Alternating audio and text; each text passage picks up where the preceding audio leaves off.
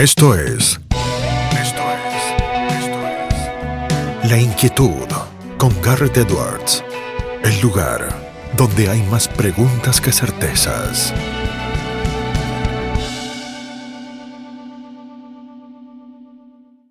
Damos vuelta de página aquí en La Inquietud por CNN Radio Rosario. Hoy tenemos un enorme placer, honor y privilegio Hace rato que nos debíamos una conversación, hemos charlado muchas veces, eh, tanto al aire como fuera del aire. Es eh, una persona que me parece que todos en la ciudad de Rosario sentimos eh, como muy cercana. Es abogado, es docente universitario, es un político de talla y fuste que conoce tanto la función legislativa como la ejecutiva a la perfección. Es el intendente de la ciudad de Rosario, no es otro que Pablo Hapkin. Pablo, ¿cómo estás? Garrett te saluda. Hola Gareth, ¿qué tal? Un gusto muy, muy grande. Es un placer tenerte, Pablo. Eh, y si te parece, eh, arranquemos eh, por algo que tiene que ver con, con, ir poniendo sobre la mesa y haciendo balances parciales que uno va haciendo. A veces los hace al final del día, a veces los hace por semanas, a veces los hace por semestres, a veces los hace por años. vos tenías como uno de tus objetivos en tu carrera política la intendencia de la ciudad de Rosario. Nunca lo ocultaste, siempre lo marcaste, estaba en tu corazón, era tu sueño. ¿Cómo ha sido bailar con una Rosario que sabías que iba a ser complicada, lo sabías de antemano, lo sabías de la inseguridad, sabías de los temas económicos, lo sabías estudiado, pero con la pandemia que sin duda alguna eh, tristemente nos sorprendió todo. ¿Cómo ha sido este recorrido parcialmente? Porque digo, como marcan siempre, los balances los podemos hacer hasta el momento en el que nos encontramos. Bueno, obviamente fue un tiempo muy especial, ¿no? Para la ciudad, para el país, para la humanidad, te diría, en su conjunto creo que si algo me parece que acertamos fue inmediatamente planteado el tema de la pandemia, entender que era el momento de poner todas las prioridades ahí.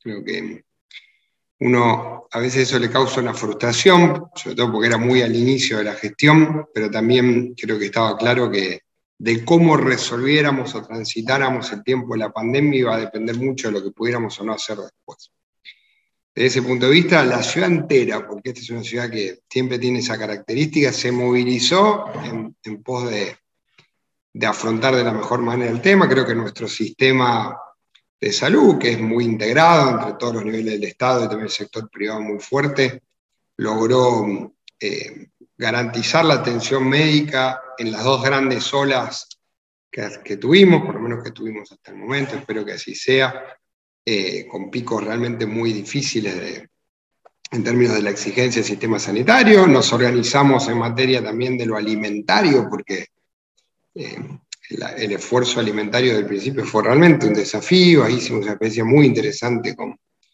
con la provincia y con el Banco de Alimentos y, y la universidad y instituciones que colaboran con el Banco de Alimentos. Te podría relatar un montón de circunstancias desde la vez que una empresa privada consiguió tela impermeable y otra la fabricó con, con otras telas para que sean batas impermeables, a lo que fue el armado de los centros de aislamiento. Creo que en la emergencia respondimos muy bien.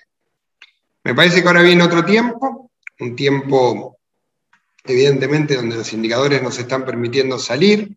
Creo que también tuvimos un nivel de razonabilidad dentro de lo que nos permitía la, normativa a la hora de la apertura de las actividades, sobre todo en el 2020, que pudimos abrir más temprano que otros lugares. Y, creo que también hemos aprendido a matizar esa situación, ¿no? De cómo la pandemia es un poco, tiene un poco de las normas que, que, tomemos para cuidarnos, pero también tiene un poco de la cultura que incorporemos para poder cuidarnos haciendo cada vez más cosas, ¿no? Que creo que es lo que viene ahora, ¿no? Eh, el otro día en noche de peatonales lo veían. La gente participa masivamente, vuelve a encontrarse, hay una gran necesidad de hacerlo. La mayoría lo hace con los cuidados que uno toma cuando va a un lugar con mucha gente, ¿no? sobre todo el, uso del barbijo y cierta distancia. Me parece que ahora viene un tiempo muy importante para la ciudad em, de recuperación económica, de recomposición del tejido social y de tratar de, de empujar para lo que viene siempre Rosario tiene esta característica, ¿no? Como toda ciudad que tiene poco nivel de peso del empleo público, en las crisis lo sufre muchos más, en la recuperación empuja más fuerte y creo que estamos empezando a vivir ese momento, ese indicador, con crecimientos en muchos rubros, con aumentos en permiso de construcción, en ocupación de locales, en actividad económica. Bueno, ojalá eso podamos sostenerlo en el tiempo. Pablo, recién hablabas de la noche de las peatonales y sé que conoces eh, muchas experiencias internacionales, eh, por caso lo que fue en Nueva York, que a uno le parece mentira que hace 30 años fuera lo peligrosa que era y que Bryant Park, que es un parquecito muy lindo, una placita muy linda eh, en el medio de Manhattan, fuera el lugar donde la gente iba a drogarse, donde había robos permanentes y demás. La noche de las peatonales es un primer paso en tu esquema o un paso más en tu esquema de que los vecinos y los ciudadanos de Rosario recuperen las calles eh, para que sean, como decís vos, de los buenos y no de los malos.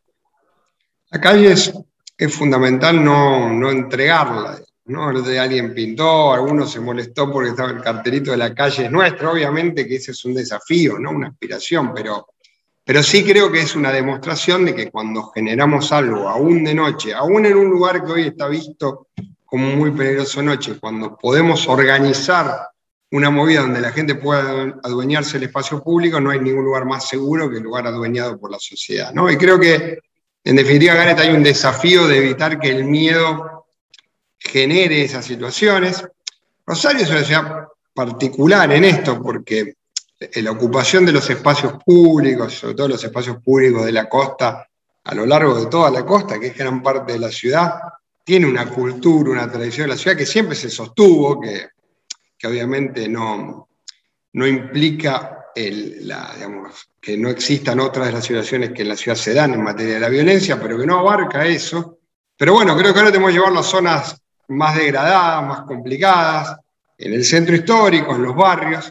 Ese es un poco nuestro objetivo, ¿no? Me parece que la, opción que nos da este tiempo, donde también tenemos que recuperar libertades que el problema de la pandemia limitó. Claro. Bueno, hay que ir por eso, ¿no? Y creo que si eso lo hacemos de forma cuidada pero masiva, eh, no tengo duda que van a funcionar bien.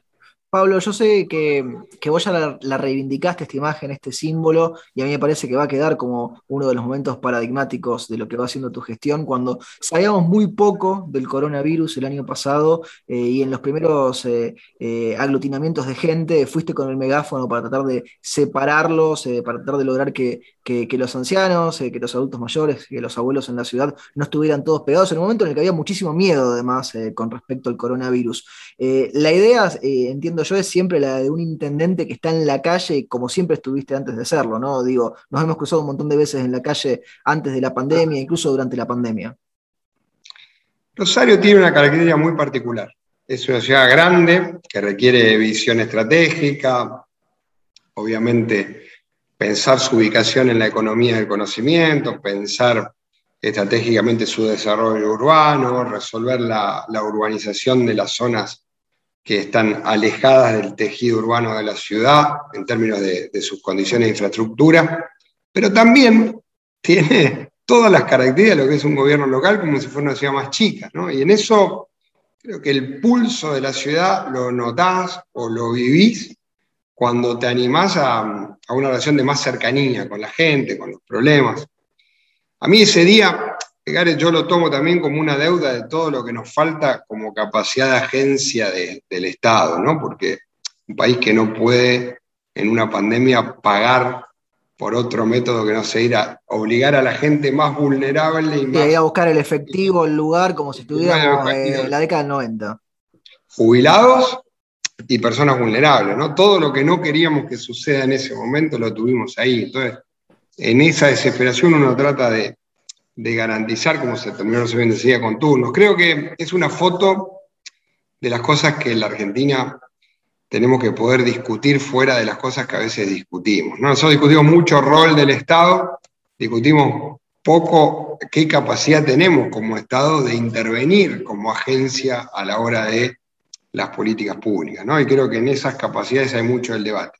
Pero sí, en relación a lo que decís vos, yo sigo viendo la ciudad como la vivía antes, muchas veces vuelvo caminando a mi casa, de hecho, eh, digamos, es, parte de mi rutina habitual, creo que todavía también Rosario te permite eso, ¿no? Y son esas cosas contradictorias que la ciudad tiene entre su tamaño y su escala y su lógica de, de relacionamiento que es bastante más cercana. Pablo, ¿una característica de Rosario que te gustaría que nunca cambie? yo creo que eso, ¿no? La idea de, no anonimato, ¿no? Que, obviamente tiene límites, pero la, la, posibilidad de combinar en el espacio público. Mira, yo lo veía lo en peatonales, una vez lo ve en las colectividades o lo ve en un parque el fin de semana. No es una ciudad mm, que discrimine o que segregue en términos del espacio. Está acostumbrada a compartir el espacio. Eso es un gran valor. Y es un gran valor también en el camino de enfrentar la violencia y la inseguridad. ¿no? Creo que desde ese punto de vista es una característica muy positiva que, la ciudad tiene y que la tiene a pesar de que los grados de, digamos, de, desigualdad van de algún modo rompiendo ese hilo de, digamos, de compartir el espacio público de una ciudad. Creo que esa es una característica que tenemos que defender mucho porque hace a que podamos, te repito, ocupar el espacio público con tranquilidad. Te doy vuelta a la pregunta. Una característica de Rosario que te daría miedo de que nunca cambie. No pauses, ni adelantes, o retrocedas.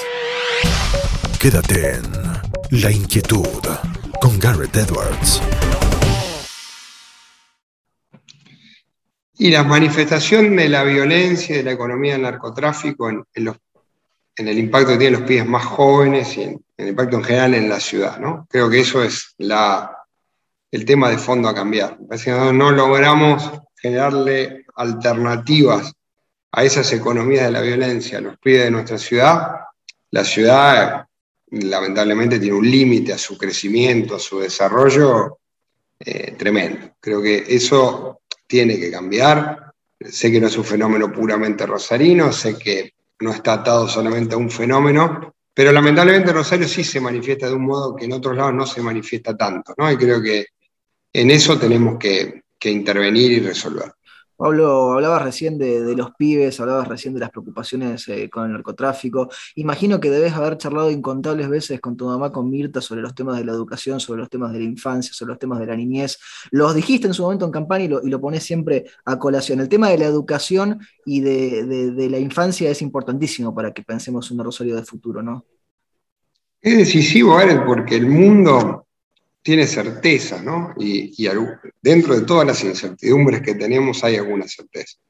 No hay discusión sobre hacia dónde va el mundo del trabajo y va a estar cada vez más ligado, no al conocimiento en términos de acumulación de, datos o de saberes específicos, sí en torno a las habilidades, ¿no? Es decir, a nuestra capacidad de trabajar en grupo, de organizar nuestra visión de trabajo, de tener una disciplina, la construcción de una rutina que te permita llevar adelante una tarea. Y esas habilidades, cuando no las tenés, excluyen cada vez más. Y también está muy claro que eso se forma en determinada etapa de la vida, que si no se forma allí es muy difícil, no, no es decisivo, ¿no? porque mucha gente puede ir adquiriéndolas. Pero cuando vos te ves donde tenemos miles de pibes que nunca leyeron un cuento, que nunca nadie se los leyó, que no tienen un vínculo de afecto con su núcleo más cercano, que nunca compartieron una mesa familiar.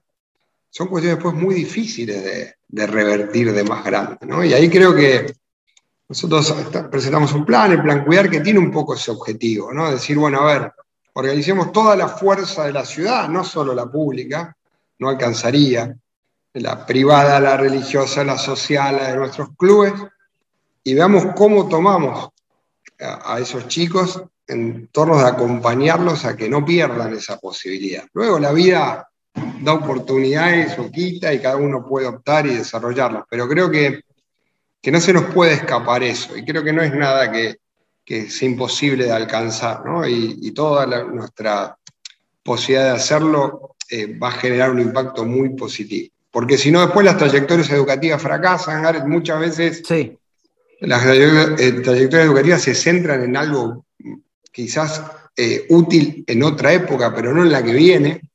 ¿eh? y eso implica también cambios curriculares, un montón de cuestiones. Sí, sí, pero lo que, no, no, nos podemos imaginar ahora todavía porque ni existe. Claro, pero por ejemplo, mira, nosotros estamos llevando adelante un programa con. La ciudad tiene 80.000 deportistas federados menores de 18 años. Montón. Montón. Ahora estamos trabajando con las federaciones y los clubes en el seguimiento El seguimiento primero para detectar aquellos talentos que pueden dedicarse al alto. yo recuerdo decir una especie de censo, ¿no? En algún momento algo virtual. Es un censo con un seguimiento donde tomamos la talla, el peso, la evolución, la nutrición, obviamente con un objetivo específico deportivo de detectar aquellos talentos que el día de mañana puedan incorporarse al alto rendimiento deportivo. Sí, capaz que ahí tenés al próximo medallista olímpico de los próximos 10 15 o 20 años. Mira, fíjate en Paralímpicos, que se viene dando un trabajo de mucho tiempo, de las siete medallas argentinas, tres fueron rosarinos. Un montón. Entonces, eso lo podemos generar. Pero después, con el objetivo de quienes no a lo mejor alcanzan una continuidad del rendimiento deportivo, pero sí hayan tenido un acercamiento donde toda la red, porque esto es público-privado, el Estado, el posible sponsor, el club, eh, el lugar donde ellos practican en su polideportivo, en donde se dé en la ciudad, sepamos quiénes son, obviamente lo crucemos con los datos que tenemos en salud, tengamos la idea de cuál fue su, tello, su, talla, su medida, de qué tipo de acompañamiento requiere, cómo meterlos en una lógica colectiva de trabajo. Bueno, ese es un camino. Te doy un, ejemplo específico, que es usar el deporte en lo que tiene que ver con el rendimiento deportivo, pero usarlo también en lo que tiene que ver con el vínculo social y de sociabilización que los pibes necesitamos que tengan. Y hoy la tecnología te permite trabajar con Big Data, con un montón de herramientas que el, día de mañana te permite acelerar y, apuntar mejor en la precisión de nuestros planes públicos. Bueno, creo que todo eso hay que tenerlo en la mira, insisto, para evitar esa foto que es la que creo en eso compartimos, nadie quiere que se mantenga. Pablo, eh, lo he charlado con mucha gente de tu equipo fuera del aire, lo he mencionado siempre y lo quería destacar ahora. Eh, para mí fue una gran decisión eh, del comienzo de tu gestión recuperar el escudo de la municipalidad de Rosario, que además de que es hermoso, estaba casi olvidado ¿no? por, la mayor parte de la ciudadanía. Eso también va en esa línea de tratar de superar esa grieta y esas divisiones, ¿no? Algo que nos una a todos en la ciudad, como es el, el escudo de nuestra propia ciudad, ¿no? Creo que también, que se, se había instalado una moda donde, en general, ¿eh? porque eso abarca mucho tiempo, donde la, la confusión entre una gestión y el Estado eh, se daba mucho también a través de, la marca de gobierno. Nosotros hicimos un trabajo muy interesante con la Fundación de la Ciudad, de construcción de una marca ciudad, que obviamente es muy importante tener como ciudad, pero la marca de gobierno, nosotros tenemos aprobado a instancia del concejal Carrasco hace muchísimo tiempo, siglo XIX, un escudo que además es un escudo muy lindo. es hermoso el escudo. Muy lindo, que además representa gran parte de lo que la ciudad significa y que, mm, y además es, como decimos, es lindo estéticamente. Y se nos ocurrió la mejor manera de resolver esta cuestión que siempre estuvo en debate, ¿no? que si haces una marca ciudad después se confunde con la marca de gobierno. Yo veo que a veces en la Argentina, viste, el apellido del intendente como gestión, eh, son cosas de, la, de una cultura republicana que tiene que ver con entender que lo de uno acá es transitorio, ¿no? Y la ciudad continúa y va a continuar después de, mi gestión y vendrán otras personas a ocuparla y dejar algún valor donde por lo menos el próximo no se anime tanto a correr el escudo, porque ya es, eso nadie puede decir que es el símbolo de la gestión que es el símbolo de la ciudad de hace ciento y pico de años. ¿no? Y ojalá lo podamos, podamos haber cambiado, aunque sea en ese pequeño aspecto, esa lógica que yo te decía de, de mezclar Estado, gestión, persona a cargo, que es algo que, que en la Argentina tenemos que tratar de evitar. Pablo, me quedan dos preguntas eh, más. Eh, no vamos a hablar hoy de news, podríamos hablar de fútbol, es, de lo que nos va a quedar para otro momento.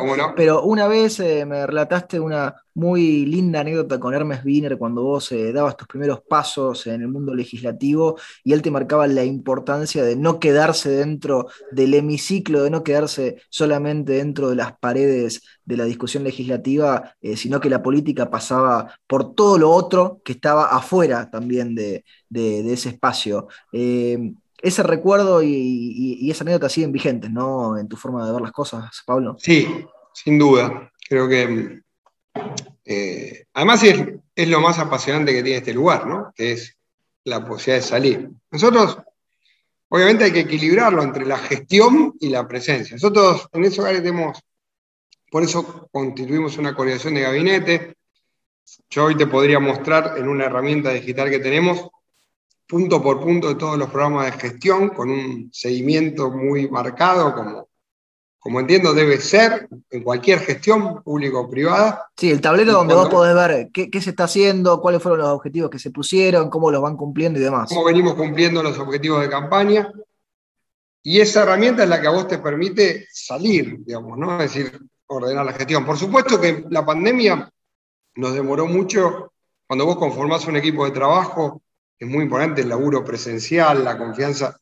La verdad que arrancar una gestión y a los dos o tres meses, que es cuando vos vas construyendo el equipo, pasar a modo virtual, fue muy particular. Pero ahora estamos metiendo eso y obviamente yo creo que hay un rol de estar cerquita del problema recorriendo que, que siempre te genera una demanda que te hace mejorar también la forma en la que vos vas a gestionar.